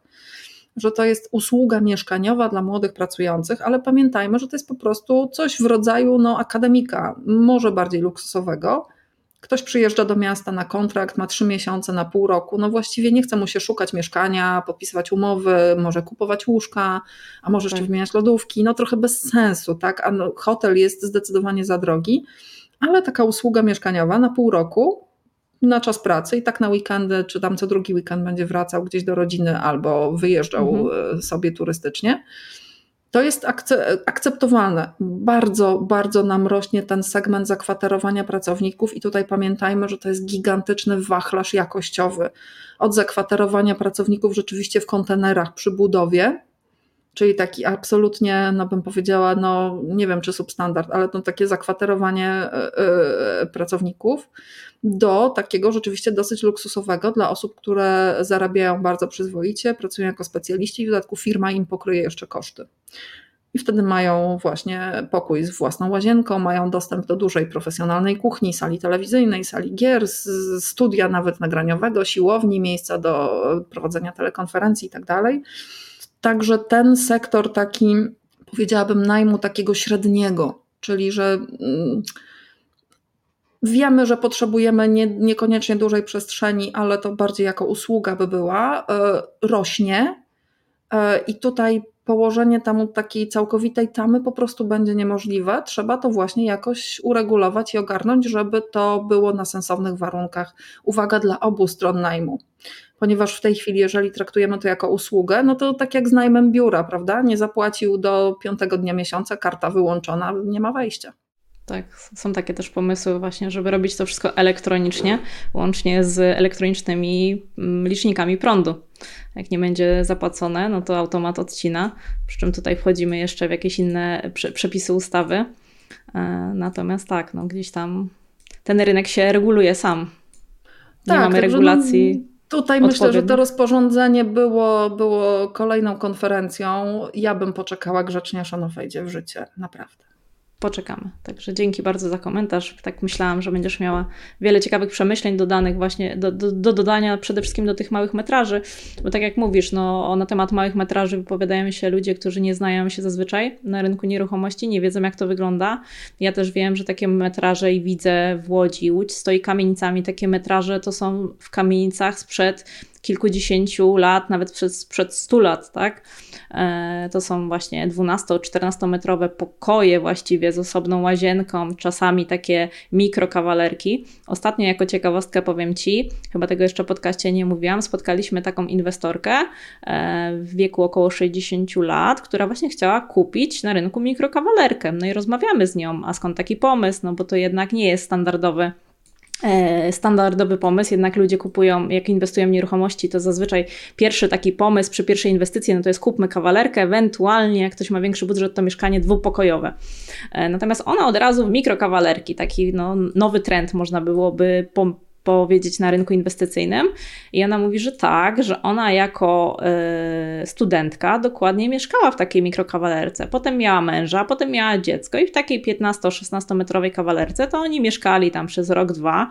Było to blisko uczelni, było to blisko pracy męża i bardzo się im to sprawdziło. Że oczywiście to nie było mieszkanie na lata do życia, tak? Oni sobie potem kupili większe mieszkanie, ale zanim się dorobili, zanim były takie możliwości, no to powiem Ci, że taka historia zupełnie inna perspektywa wśród tego całego hejtu na te mikrokawalerki, które, e, gdzie, gdzie ludzie wylewają pomyje, to ona pokazała, że po prostu no jej wtedy to na jej potrzeby było to idealne. W centrum, mały czynsz, wszystko na miejscu, idealnie. Także no, różne można mieć perspektywy na ten temat metrażu. A jest on jednak najbardziej taki hejtogenny temat, prawda? W internecie przede wszystkim. Szczególnie od osób, które jeszcze występują pod jakimiś nikami, prawda?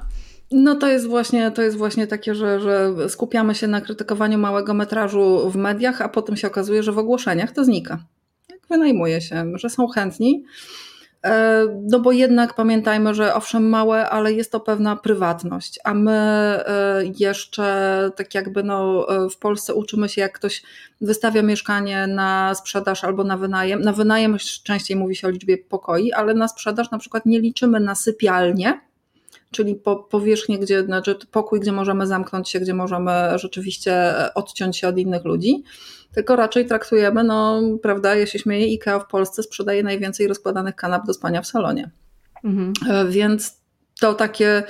E, uczymy się tego, że, że ta prywatność, e, chociażby mała powierzchnia, ale możliwość zamknięcia się w swojej przestrzeni jest cenna, tylko patrzymy na to, że to jest tak mała przestrzeń. Mhm. Tak, każdy by chciał mieszkać w wielkim apartamencie z pięknym widokiem, tylko no nie zawsze y, albo prawie nigdy nie ma na to funduszy, także trzeba brać też to pod uwagę. A powiedz Michaniu jeszcze, jakie zmiany w 2024 roku? Czy jeszcze o czymś nie wspomniałyśmy? Czy coś widzisz, że może się zadziać? E, no ja myślę, że e, zaczniemy, zaczniemy bardziej zwracać uwagę na nieruchomości do remontu. E, I tu mówię raczej o profesjonalistach, którzy zajmują się handlem nieruchomościami, ze względu na zmiany w ustawie o zagospodarowaniu przestrzennym. To, że nagle nam wchodzą pewne rzeczy, do których gminy nie są przygotowane i na przykład nie będą mogły wydać WZ-ki więc nieruchomości, które już były w jakiś sposób zabudowane, chociażby ruiną, mogą być bardziej atrakcyjne, no bo na przebudowę pewnie dostaniemy pozwolenie, bo budynek już istnieje, ale na budowę całkowicie od zera, no to tutaj odrealnianie niektórych gruntów e, może być wyzwaniem. Jeżeli nie ma e, planu zagospodarowania, no to właśnie pozwolenie na budowę może być wyzwaniem. Pamiętajmy, że wz będą miały w tej chwili, nowe wz będą miały określony czas przydatności i będą wygasać. E, no i z trzeciej strony mam nadzieję, e, ja się śmieję, że z gminami jak rozmawiam miały być pieniądze z KPO, słuchajcie, na mieszkaniówkę. Ja obiecuję te pieniądze z KPO już od półtora roku, jak nie więcej. Już teraz przepraszam ostatnio, jak właśnie wracają do mnie niektóre, niektórzy ludzie z gmin na kolejne konsultacje. Ja mówię, no miały być, no przykro mi, no przepraszam, może będą. Natomiast rzeczywiście e, to, co dzieje się, taka cicha rewolucja energetyczna, czyli fotowoltaika, pompy ciepła e, i e, inne takie alternatywne sposoby ogrzewania, w tym również prądem, ale w sposób, który do tej pory był uznawany za bardzo drogi, nieefektywny, to troszeczkę się zmienia ze względów technologicznych. Więc myślę, że tutaj trzeba będzie patrzeć po pierwsze na starsze budynki pod kątem takim, co będzie można z nich jeszcze wyciągnąć i jak je zmodernizować. Dofinansowania do różnych, różnych form e, alternatywnych, e, odnawialnych źródeł ciepła, to OZE takie słynne, no w tej chwili e, z punktu widzenia osoby, która po prostu mieszka w bloku, możecie tego nie zauważyć, natomiast rzeczywiście spółdzielnie robią niezłą ilość wniosków o dofinansowanie OZE, będą montować fotowoltaiki na dachach i będą, uwaga, montować pompy ciepła w budynkach wielorodzinnych to nie wystarczy do ogrzania budynku wielorodzinnego. E, ta fotowoltaika nie zaspokoi w pełni na przykład potrzeb oświetlenia i szczególnie eksploatacji windy, jeżeli jest w budynku winda, ale to będzie wpływało na troszeczkę obniżenie bieżących rachunków za eksploatację. E, także ja myślę, że tu będzie, tu będzie dużo ciekawych rzeczy się działo w tej chwili. E, będą prawdopodobnie wchodzić różne zakazy.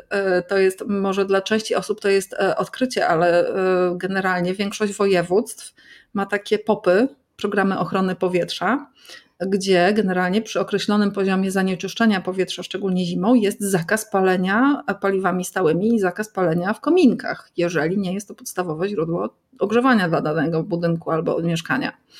Także ja myślę, że tutaj może się sporo dziać w kwestiach właśnie tych.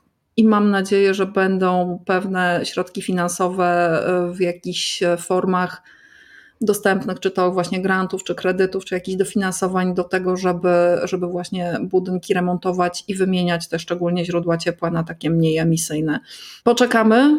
Natomiast tak, taka pełzająca rewolucja energetyczna to jest ciąg dalszy, będzie, będzie w 2024. Wszystkim nam życzę czystszego powietrza, zdecydowanie, bo to, co się dzieje w dużych miastach, ty, jest, ty mieszkasz w Warszawie, ja mieszkam w Łodzi, pewnie też masz podobnie. W okresie jesienno-zimowym to, co jakby się dzieje, to jest ciężka sprawa. Przyznaję, że tak naprawdę mm, w Warszawie ja pracuję w tej chwili, jestem na Pradze i tutaj e, rzeczywiście jest ciut gorzej, natomiast centrum Warszawy jest ciepło sieciowe, czyli nie ma tych pieców. E, są pizzerie, które mają jeszcze piece na, na pizzę, na, na drewno, no ale to takie wyjątki bym powiedziała. Natomiast to, co się dzieje w średnich i małych miastach, gdzie nie ma czujników, nie ma stacji pogodowych, które by tam mierzyły, to jest największe wyzwanie. Tam, gdzie mamy większość y, miasta, miasteczka jest zabudowana domkami jednorodzinnymi, to jest dużo większe wyzwanie nie ma w takiej miejscowości często takiej jakiejś dużej elektrociepłowni, w związku z tym opcją niestety jedyną często jest ogrzewanie gazowe. No a z kolei 2027, maksymalnie 2030 yy, ogrzewanie gazowe też już nie będzie w żaden sposób wspierane i będzie raczej wycofywane. Także tu mamy dużo wyzwań i będzie się działo ciekawie. Także jeżeli ktoś z Was yy, kupuje, inwestuje w takich mniejszych miastach poniżej 100 tysięcy mieszkańców, no to myślę, że tutaj, yy, tutaj będzie potrzeba dużo środków i będzie dosyć ciekawie i będzie potrzeba ludzi z wiedzą, jak robić remonty i pozyskiwać również te różne dofinansowania w takich właśnie miejscowościach, które składają się z kilku mieszkaniowych kamienic i z domów jednorodzinnych. Ważna informacja dla naszych słuchaczy, ważna podpowiedź od Hani. E, Haniu, jak jesteśmy przy tematach inwestycyjnych, to chciałam e, pójść dalej i zapytać Cię, co z tematem funduszy, które inwestują w nieruchomości, tematem rejtów, czy ten temat zostanie podjęty przez nowych rządzących? Czy wiesz, że coś się dzieje? To jest temat, który jest odkładany przez lata, co jakiś czas wypływa, tak? Pewnie mówiłaś na ten temat nieraz, ale no, przyjdzie ten moment, chyba że w końcu to albo się zadzieje, albo będzie jasna informacja, że nie. Jest już w tej chwili powrót, przynajmniej środowiska, które tworzyły Stowarzyszenie Raid Polska. Jest takie stowarzyszenie, w którym głównie są nie osoby fizyczne, tylko, tylko różne duże firmy. E, także wraca temat, natomiast w tej chwili, e, żeby rozmawiać z politykami, jest zdecydowanie za wcześnie. E, są pewne, były, były sygnały o tym, że dobrze postrzegane byłyby fundusze, które będą zbierały pieniądze od Polaków i będą dla Polaków inwestowały w takie, w takie instytucje. Natomiast na razie myślę, że jest za wcześnie. Sektor, sektor finansowo-bankowy, bardziej, bardziej obrotu kapitałowego i inwestycji kapitałowych wraca do tematu rajtów, finów, czy jakkolwiek nazwiemy właśnie fundusze inwestujące w mieszkania na wynajem, e, czy w nieruchomości na wynajem, wraca. Druga rzecz, która e, będzie wspierała e, ten powrót rejtów, żeby, żeby one w końcu się pojawiły, to są inwestycje dużych, bardzo dużych graczy międzynarodowych, czyli pomysły na przykład właściciela Atrium, wszystkich, wszystkich tych takich galerii handlowych, czy tam parków handlowych, przepraszam, parki handlowe, czyli że mamy pośrodku parking, w formie litery L albo U dookoła były do tej pory przeważnie parterowe budynki ze sklepami, jakiś e, duży spożywczy, e, do tego były jakieś tam właśnie e, ubrania, apteka, sportowe, zabawki i tak dalej. I te firmy chcą nadbudowywać mieszkania na tych, na tych takich parkach handlowych. I to jest taki impuls e, również wykorzystania tego, co już jest zabudowane w jakiś sposób, żeby tam było trochę więcej i życia i użyteczności. Ja myślę, że to może się nałożyć e, z, z tymi wszystkimi e, takimi chęciami inwestycyjnymi, ale też ekologicznymi. To może się zbiec, także bardzo szybko bym się rejtów nie spodziewała. 2024 myślę, że nie, ale może w kadencji obecnego Sejmu, czyli 3-4 lata, powinno się, myślę, w tym kierunku coś zadziać, ale to się wiąże z tematem amortyzacji, który mieliśmy wcześniej. Więc trzeba sporo rzeczy wyprostować, żeby te rejty fine czy inne miały sensowne e, pole do działania i żeby to się finansowo spinało, bo uwaga, podpadają duże nieruchomości, obojętnie czy mieszkaniowe, czy niemieszkaniowe, jeżeli mają dostatecznie dużą powierzchnię, płacą podatek od centrów handlowych. Dobrze wiedzieć. Dzięki za ten komentarz, bo to jest temat, który co jakiś czas y, budzi emocje, y, budzi zainteresowanie inwestorów, ale no wiemy, że trzeba na to poczekać. Natomiast chciałam Cię jeszcze zapytać o jedną ważną rzecz, bo jeżeli inwestowanie w nieruchomości, jeżeli wynajem, no to słynna ustawa o ochronie praw lokatorów w skrócie. Czy słusznie wiele osób boi się wynajmować według Ciebie i jakie są plany na zmiany w tej ustawie? Wiem, że coś tam się może zadziać, ale pewnie to też potrwa lata, więc co wiesz na ten temat? Mm, ustawa o ochronie praw lokatorów i mieszkaniowym zasobie gminy. Ja doradzam gminom ostatnio zdecydowanie więcej niż osobom takim fizycznym albo przedsiębiorstwom na rynku. E, rzeczywiście z tą ustawą gigantyczny problem mają w tej chwili głównie gminy. Ja przyznaję, że od kwietnia mniej więcej tego roku ja robiłam regularnie szkolenia i kłóciłam się z różnymi zespołami prawników, jak się robi podwyżki w zasobie gminnym, jeżeli chodzi o czynsze najmu. Jest ciekawie, rzeczywiście są pewne niejasności, e, są na to różne poglądy e, i tak naprawdę jak się spojrzy na ustawę o ochronie praw lokatorów, te najsztywniejsze zasady właśnie mają gminy.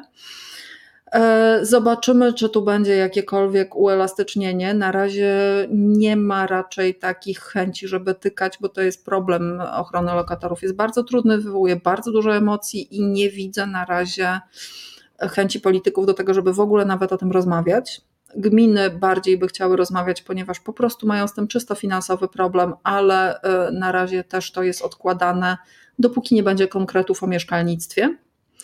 E, natomiast rzeczywiście, czy bać się wynajmować, czy słusznie się boją ludzie wynajmować? E, wspomagałam danymi specjalistów z PZU, którzy oceniają szkodowość, potencjalną szkodowość, czyli jak często dane zjawisko może występować.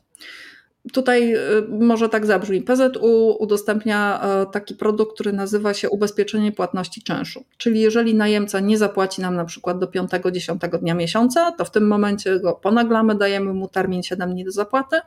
Jeżeli nie zapłaci, to pokazujemy PZU, słuchajcie, nie zapłacił, ponagliłem, nie zapłacił, dawajcie kasę.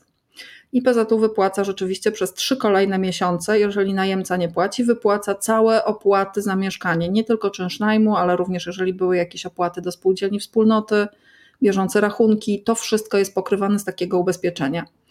E, udało nam się to ubezpieczenie, że tak powiem, reaktywować w ramach Simple Renta i uwaga, po roku czasu okazało się, że szkodowość jest tak niska, że PZU stwierdziło, ok, to podnosimy w ogóle kwotę ubezpieczenia, nie ma problemu, będzie, pod, będzie było tam właśnie limit, limit był 9 tysięcy, w tej chwili jest 12 tysięcy sumy tych odszkodowań. Tak, jestem ciekawa, czy to jest tak, że tylko osoby, które właśnie dokładnie weryfikują najemców, między innymi przez Simple Rent, korzystają z tego ubezpieczenia? Bo wiem, że też wtedy są zniżki na to ubezpieczenie, tak? Sama kiedyś korzystałam, żeby przetestować, e, jak to działa. E, natomiast wiesz, osoby, które być może, dlatego być może jest ta niska szkodowość, tak? Bo ta weryfikacja jest odpowiednia, tak? To, co nieraz było w tym odcinkach podcastu na temat wynajmu powtarzane, że odpowiednia weryfikacja najemcy bardzo ogranicza ryzyko, tak? Nie ogranicza go oczywiście do zera, bo różne są sytuacje, natomiast można odpowiednim procesem zapewnić sobie, że ten najem będzie w miarę bezpieczny. E, I zastanawiam się, czy wiesz, czy to są takie dane właśnie tylko osób, które przeszły tą weryfikację i dlatego jest niska szkodowość, czy może też ludzie spoza jakby weryfikacji kupowali te ubezpieczenia? Są też ubezpieczenia kupowane bez weryfikacji, one wtedy rzeczywiście to, co mówisz, jest inna cena, jest bez zniżki. Natomiast no, na razie nie jest to taki zakres, który byłby, który dawałby pojęcie o całym rynku. Natomiast słyszy się o tym, że rzeczywiście są kłopoty, że są najemcy, którzy wykorzystują sytuację. Ja może wrócę do tego, co też mówiłam wcześniej. Mamy około e, miliona osób, które rozliczają przychody z najmu w pitach. To było mm, prawie 900 tysięcy w 2021. Za 2022 czekam na uzupełnienie danych, ale to jest ponad około miliona podatników. W związku z tym ja szacowałam, widzieliście pewnie gdzieś takie szacunki, że to jest co najmniej milion trzysta, milion pięćset tysięcy mieszkań bądź pokoi, które są wynajmowane. I rzeczywiście, jeżeli byśmy przeliczyli, że miesięcznie około 300 osób by zgłaszało, że najemca nie wpłacił, nie wyprowadził się, nie zdał mieszkania, bądź są jakieś inne problemy, demoluje i tak dalej, to mimo wszystko to, jest, to są promile.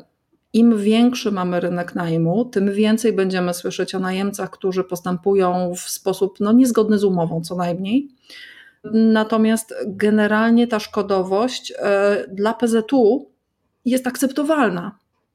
I oni stwierdzili, że to no, jak oni robią ubezpieczenia komunikacyjne, czyli autokasko inne, no to dla nich to jest mała szkodowość, słuchajcie. No mhm. No owszem, kwoty są, no ale porównywalne, także oni sobie to porównali z innymi kategoriami ubezpieczeń. Stwierdzili, nie, no to jest, to da się ubezpieczyć, to będzie opłacalne dla PZU, także e, tak. I to, co mówisz, jeżeli się przestrzega po prostu procedur, czyli ojej, ojej, ktoś się bardzo spieszy, to on dzisiaj może zapłaci tylko połowę kaucji yy, i damy mu klucze, a spiszemy umowę jutro, ha, ha, ha, ha. No to po prostu mamy problem. Od razu mamy problem. Nie zgadzajmy się na jakieś chodzenie na skróty. Rzeczywiście umowa, weryfikacja najemcy w taki sposób, w jaki możemy, w jaki nam się wydaje słuszne e, ale przede wszystkim umowa najpierw Potem, uwaga, kaucja. Kaucji nie dzielimy na raty. Kaucja jest jednorazową płatnością. I też przyjmujemy najpierw. Dokładnie. I dopiero po tym, jak mamy kaucję najlepiej na koncie, to dopiero wydajemy klucze i mieszkanie. I protokół zdawczy-odbiorczy, żeby było wiadomo w jakim stanie. Także no tutaj pilnujemy. Jeżeli najemca się spóźnia, no to ja mam taki SMS, czy wszystko u Państwa w porządku, bo nie wpłynęła płatność czynszu.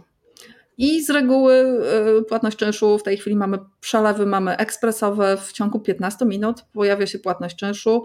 Raz była sytuacja, że mi się taka płatność czynszu nie pojawiła. Trzy dni próbowałam się dodzwonić do najemców. W końcu skorzystałam, uwaga, z telefonu takiego in case of emergency. Czyli taki dodatkowy numer telefonu, który mam również w takiej ankiecie y, y, danych mieszkańca. Zadzwoniłam, przedstawiłam się, powiedziałam, że próbuję się skontaktować, no, czy coś się stało nie mówiłam, że chodzi o czynsz, tylko pytam, że próbuję się skontaktować, czy coś się stało. A, pojechali na wakacje do Tajlandii, czy gdzieś tam. A, co, a dlaczego pani dzwoni? Ja mówię, no bo po prostu no, nie ma czynszu i próbowałam się skontaktować. Mówię, już się zastanawiałam, czy ja muszę wzywać policję i sprawdzać, czy, czy tym państwu się nic nie stało. Nie, nie, nic im się nie stało, wszystko w porządku, wyjechali na wakacje. W ciągu 20 minut była płatność czynszu.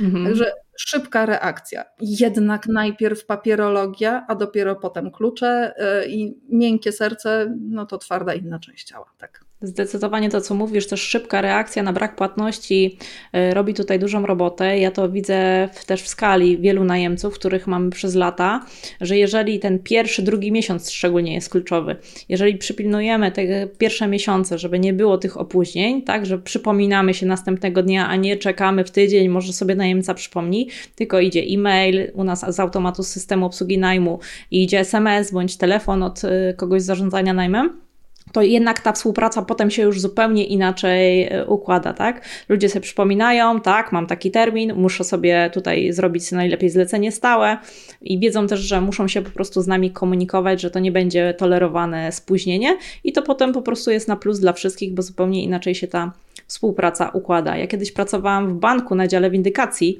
telefonicznej i tam właśnie już pierwszego dnia po spłacie był telefon i bardzo często to były naprawdę, ja miło wspominam tą pracę, bo to były fajne telefony. Świetnie, że pani dzwoni, chciałam wpłacić, ale zapomniałam numeru konta, bo wie pani, to jest tam pierwsza rata, ja nie wiem, gdzieś zgubiłam tą umowę. Czy może mi pani przedyktować albo wysłać numer konta, tak? I powiem ci, że 80% tych takich szybkich, pierwszych yy, rozmów zaraz po tym okresie spłaty, to było w tym, yy, w tym tonie, że zapomniałem, a myślałem, że mam do 10, a miałem do 5, nie znam numeru konta, miałem robić przelew, o, przelew nie wyszedł, dobrze, że pani zadzwoniła, nie, nie, nie potwierdziłem. Także zdecydowanie tutaj nie taki diabeł straszny, Reagujcie, jeżeli najemca nie płaci. To jest też nasze lenistwo. Jak mamy rachunek za telefon, tak, za jakiś abonament, mamy rachunek za prąd, za cokolwiek innego, no to yy, za trzy dni masz termin płatności faktury. Dzisiaj upływa termin płatności. Jeżeli już wysłałeś, to zignoruj tę wiadomość, tak? I potem mamy wczoraj minął termin płatności, upewnij się, że zapłaciłeś, to są automatyczne. I my już się przyzwyczailiśmy, że no, jak coś tam trzeba zapłacić, to się upomną, więc ktoś przypomina, tak? takich sytuacji to jest kwestia taka, proszę się nie martwcie Państwo, że to jest od razu ktoś właśnie coś tam zalega i będzie strasznie, tylko po prostu ktoś zapomniał. Tak, i to bardzo szybko wraca. Rzeczywiście jest, zgadza się, zdarzają się sytuacje skrajne, kiedy ktoś celowo podpisuje umowę i po prostu nie planuje się po jakimś czasie z niej wywiązywać.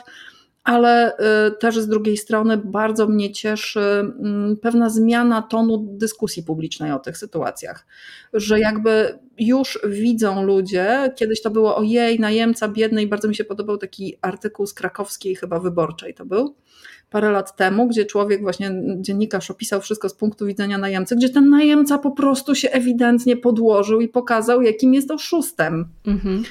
E, I od tego czasu ja mam wrażenie, że dziennikarze też nabrali trochę bardziej obiektywizmu i patrzą, że no nie tylko jest biedny najemca, no ale najemca kurczę miał po prostu się wywiązywać z umowy i tego nie robi.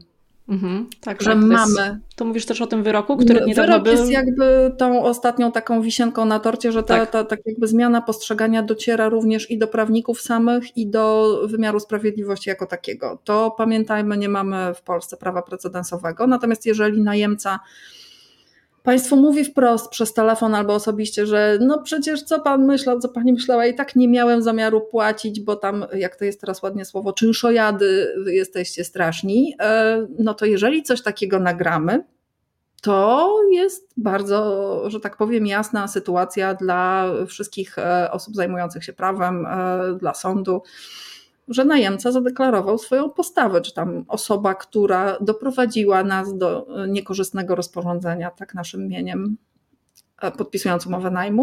No więc tutaj, tutaj mam wrażenie, że rzeczywiście ton takiej debaty publicznej się zmienia i jest pokazane, że są również źli najemcy. Mhm, tak, zmienia się ta optyka. E, wiele osób, które się obawia tego wynajmu, myśli o najmie okazjonalnym i instytucjonalnym. Wiem, że też masz w tym obszarze wiele przemyśleń, jakbyś mogła powiedzieć. Jak to widzisz? Gdzieś widziałam w komentarzach, pisałaś bardzo fajnie, że to jest taki plasterek na, na, na problemy, na ustawę o ochronie lokatorów. To nie jest, prawda, też y, rozwiązanie idealne, ale wiele osób jednak się decyduje. No to jest takie mm, najem okazjonalny. Ja się śmieję, ponieważ ja czasami muszę też, e, jakby rozmawiam w środowiskach międzynarodowych i ja muszę tłumaczyć, czym jest polski najem okazjonalny, bo polski najem okazjonalny nie jest tym, co, czym jest najem okazjonalny w innych krajach. Więc u A nas najem, okazjonalny. Najem okazjonalny właśnie w innych krajach polega na tym, nie wiem czy ktokolwiek z Państwa będzie pamiętał, słuchaczy i oglądających, przed 2010 rokiem była taka umowa najmu okazjonalnego, gdzie to e, właściciel oświadczał, że będzie okresowo nie będzie wykorzystywać mieszkania na własne potrzeby mieszkaniowe, a najem, w związku z tym najemca może wykorzystywać je w tym czasie, ale jeżeli właściciel będzie chciał wrócić, to najemca ma obowiązek się wyprowadzić. To była taka zwykła umowa cywilna i to było w ogóle w polskim prawie. I to jest właśnie najem okazjonalny, że to jest tylko na jakiś tam czas taki mm, uzgodnia, uzgadniamy, że właśnie tutaj e, ktoś może, ale nie ma tych wszystkich praw. No a potem nam wszedł najem okazjonalny, gdzie Ministerstwo Finansów stwierdziło, ach, ach, ach, zarejestrujmy te umowy, żeby oni na pewno płacili podatek, a w zamian za to dostaną tak zwaną szybką ścieżkę e, do eksmisji. No więc okej. Okay. Więc teraz nagle się okazuje, że jeżeli ja chcę się wprowadzić jako najemca do mieszkania, to muszę podpisać oświadczenie, że się z niego na pewno wyprowadzę. No bo w sumie na tym polega oświadczenie o poddaniu się egzekucji do najmu okazjonalnego. Także no, e, e, jest to takie właśnie, to jest to, co mówiłam, ustawa o ochronie praw lokatorów raczej nie będzie zmieniana, ale mamy tutaj właśnie tą furtkę. Najem okazjonalny, który owszem proceduralnie jest koszmarny. Przeprowadzenie najmu okazjonalnego samodzielnie, bez pomocy prawnika albo jakiegoś e, zarządcy najmu, albo pośrednika, który na tym się bardzo dobrze zna, to jest po prostu procedura koszmarna, no bo tak, najpierw trzeba mieć projekt umowy uzgodniony z najemcą, wysłać najemcę do notariusza, czy na pewno będzie miał lokal, do którego będzie mógł się wyprowadzić, żeby podpisał akt o poddaniu się egzekucji, e, co jest dla młodych najemców pierwszym zetknięciem z notariuszem i jest przeżyciem traumatycznym. No i też Potem nazwa najem... taka straszna, poddanie się egzekucji. Nie brzmi tak. to dobrze. Tak, e, e, od razu. E, już pomijam wszystkie zabawy dotyczące wskazania tego adresu do wyprowadzki, czy, no, czy podpis notarialny, czy coś innego, a gdzie to może być, a czy może ktoś odwołać, to jest Na razie podpisujemy, mamy oświadczenie, najemca jakoś zdobył oświadczenie, podpisał e, właśnie to poddanie się egzekucji całe u notariusza, no to możemy mu ewentualnie wydać lokal.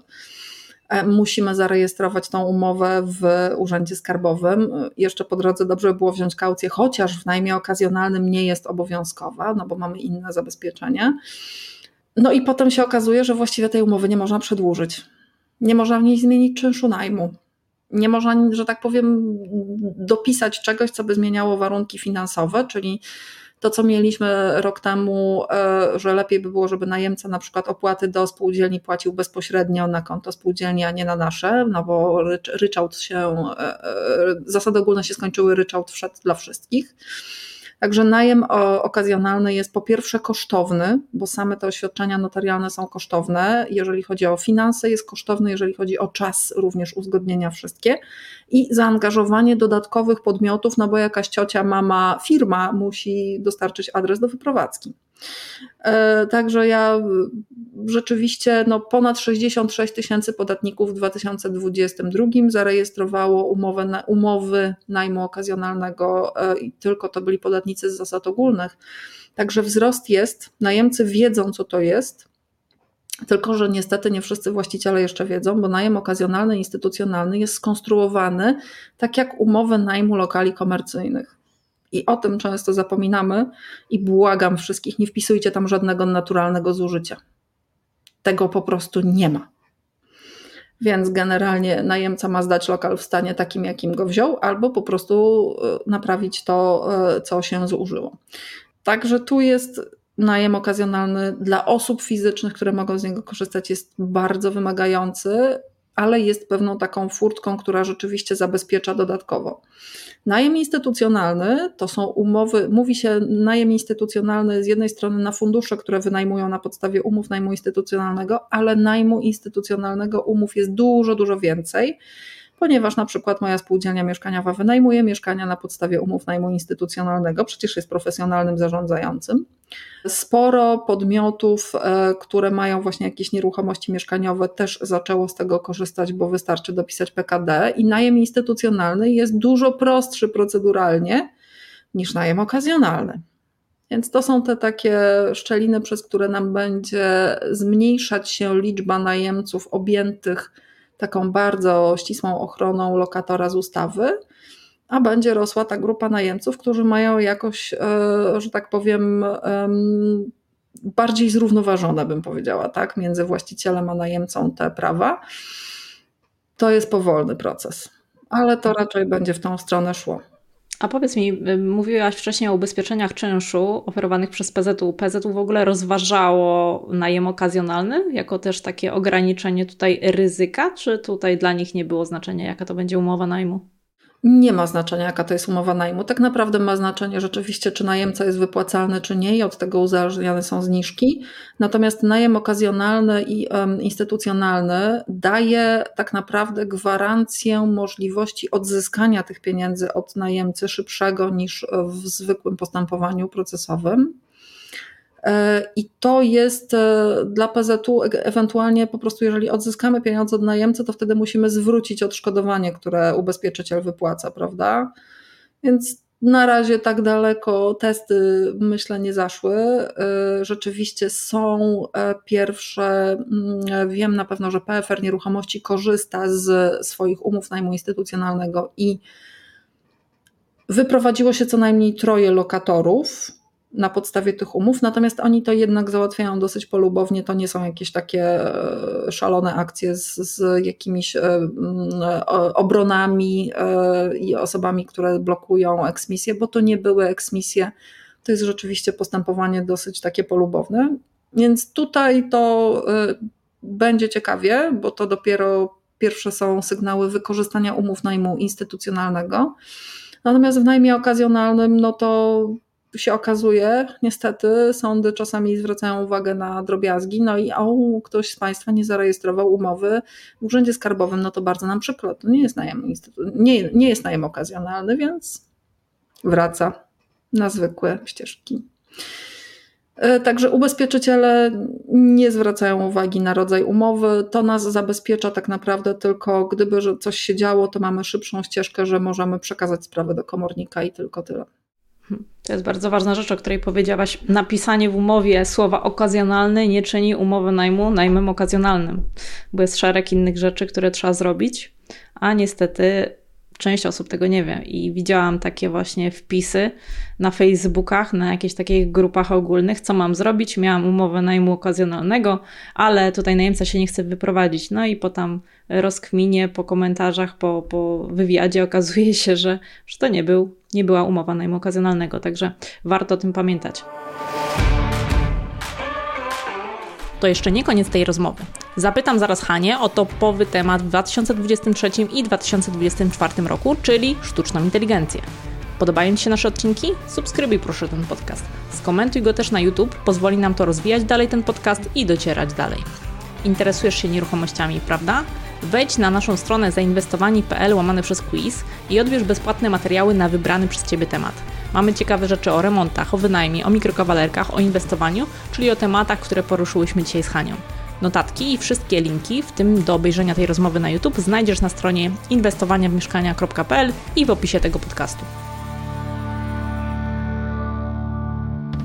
Haniu, chciałam Cię na koniec jeszcze zapytać y, o jedną rzecz. Temat na topie w 2023 roku i na pewno będzie na topie w kolejnych latach. Temat sztucznej inteligencji. Czy widzisz już wpływ sztucznej inteligencji na rynek nieruchomości, czy to jest taka rewolucja, która na tym rynku dopiero się zadzieje? A może ten rynek obroni się według Ciebie przed sztuczną inteligencją? Tak naprawdę y, ja już zaczynam widzieć y, bardziej od strony takich badań i analiz młodzi badacze e, z różnych, niekoniecznie e, takich dużych uczelni czy instytutów, ale z różnych think tanków, zaczynają wykorzystywać sztuczną inteligencję na przykład do analizy ogłoszeń.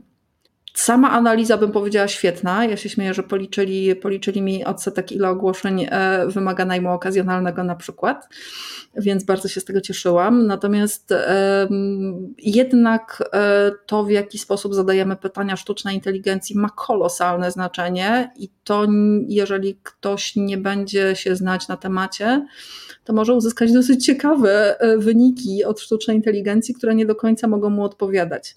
E, natomiast to, co tak naprawdę to ja to e, postrzegam jako pewną ewolucję od czasów pandemii. W pandemii nagle się okazało, że y, obrazowanie 3D, wideo spacery i tak dalej, to jest coś, co stało się dla nas oczywiste i w ten sposób potrafimy oglądać i oceniać, czy mieszkanie nam się podoba do najmu czy do zakupu. W tej chwili rzeczywiście sztuczna inteligencja pozwala zmienić bardzo szybko aranżację Czyli możemy sobie planować remonty, jak to mieszkanie będzie wyglądać po remoncie, co byśmy mogli tam zrobić, co byśmy chcieli tam zmienić. Tylko ja się śmieję, że nie do końca dobrze, jak korzystacie Państwo wyłącznie z e, tych inteligencji, e, e, z tych, z tych silników AI, które robią obrazy, to one tak ciekawie wstawiają schody, że normalnie Escher czasami wychodzi. Więc sprawdzajcie. Tak jak kiedyś były problemy z dłońmi u ludzi. Tak, prawda? więc tak, schody po prostu w ogóle jakby nie pasują w płaszczyznach niektórych w ogóle. To jest, to jest bardzo ciekawe. Ja się śmieję, że tak ostatnio rozpoznaję po schodach, czy sztuczna inteligencja generowała dany obraz nieruchomości, jeżeli chodzi o nieruchomości. E, natomiast moim zdaniem przetwarzanie dużych zbiorów danych będzie szczególnie w nieruchomościach fajne i to już widać. Banki na przykład e, przymierzają się właśnie do spięcia baz danych dotyczących efektywności energetycznej budynków e, z bazami bankowymi dotyczącymi kredytów. Na przykład Centrum Amron planuje taką rzecz zrobić, ponieważ bardzo im też zależy na tak zwanych zielonych kredytach. Czyli tu po stronie y, jakby tych podmiotów, które mają duże pieniądze, bym powiedziała, i możliwości, i mają również dużo danych do opracowania. Tak, ja zaczynam to widzieć. W Polsce może to nie jest jeszcze na dużą skalę, natomiast yy, myślę, że takie szacowanie cen nieruchomości, takie ekspresowe generowanie map cenowych, gdzie, gdzie rosną, gdzie spadają i tak dalej, to jest coś, co może nie tyle sztuczna inteligencja będzie nam odpowiadać na pytania, co po prostu będzie dużo łatwiej opracowywać duże zbiory danych. No i mam nadzieję, że właśnie te takie dane dotyczące obrotu nieruchomościami, cen nieruchomości będą dzięki temu łatwiej dostępne, ale tutaj przede wszystkim tym punktem wyjścia są żeby te dane były publikowane gdziekolwiek, a to jeszcze nie do końca. Natomiast genialny, jeżeli chodzi o planowanie remontów i jak mieszkanie będzie wyglądać, no to chyba ty się na tym lepiej znasz. Ja po prostu widzę wyniki, tylko e, nie próbowałam osobiście, ale rzeczywiście takie prze, przeczesywanie różnych rzeczy staje się super łatwe. Mhm.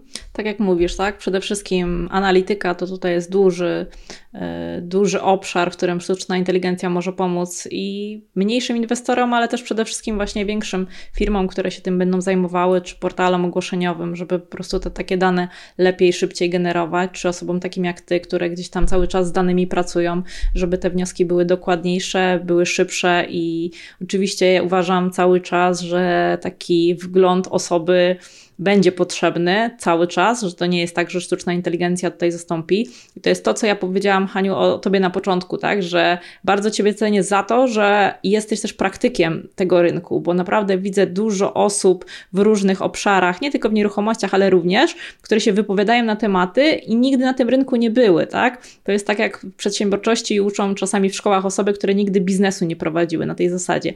Także tutaj sztuczna inteligencja tej praktyki nie będzie miała, także zdecydowanie zdecydowanie tutaj y, osoby, ludzie będą potrzebni. Także ta analityka, te grafiki, tak jak powiedziałaś, chociaż tutaj to bardziej taka jakieś for fun na razie to są grafiki y, dla zabawy robione, ale tak, już tutaj gdzieś tam jakaś ku inspiracji może być y, rzecz. No i też widzę właśnie, wspominałaś też właśnie o wpisywaniu zapytań, to miałaś na myśli pewnie czat GPT przede wszystkim, czyli właśnie gdzieś tam pytamy sztuczną inteligencję o różne rzeczy, to tutaj też w zakresie jakichś takich właśnie czy newsów, czy copywritingu, pomocy w napisaniu ogłoszenia, też gdzieś tam już się takie rzeczy zaczynają dziać, ale sama jestem ciekawa, jaki to będzie wpływ mm, dalszy, bo to są takie, uważam, super początki.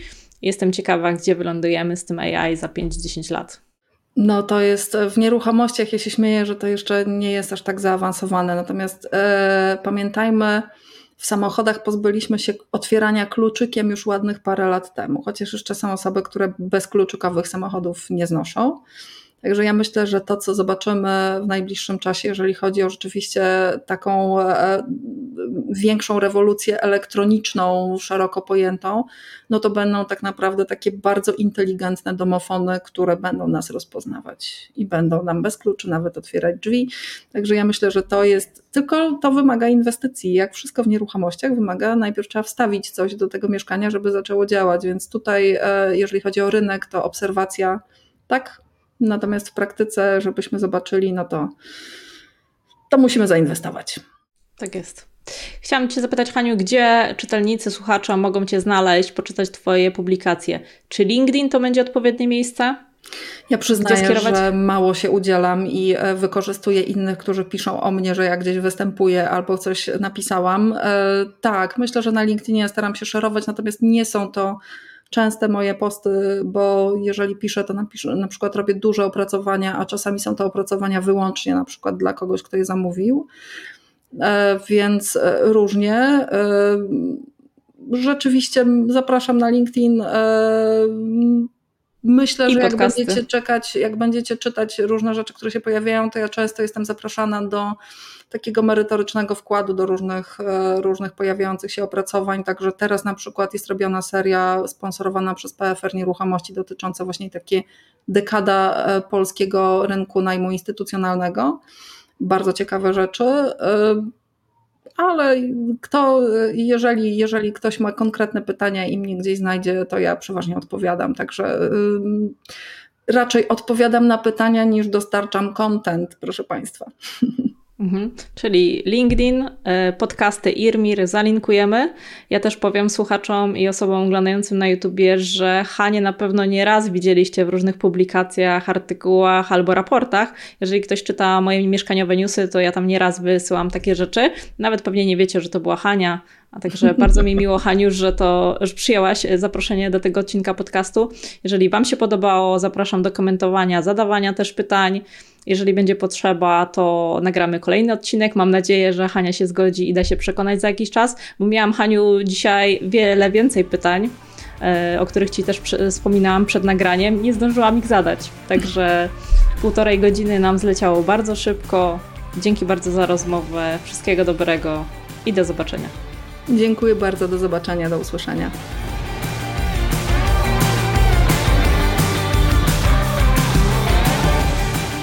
I jak? Podobał Ci się ten odcinek? Chcesz więcej takich? A może masz jakieś pytania? Wpadnij na YouTube i zostaw swój komentarz. Wszystkie linki znajdziesz w opisie tego podcastu oraz na stronie inwestowaniewmieszkania.pl. Na dzisiaj to tyle. Wszystkiego dobrego w 2024 roku. Cześć!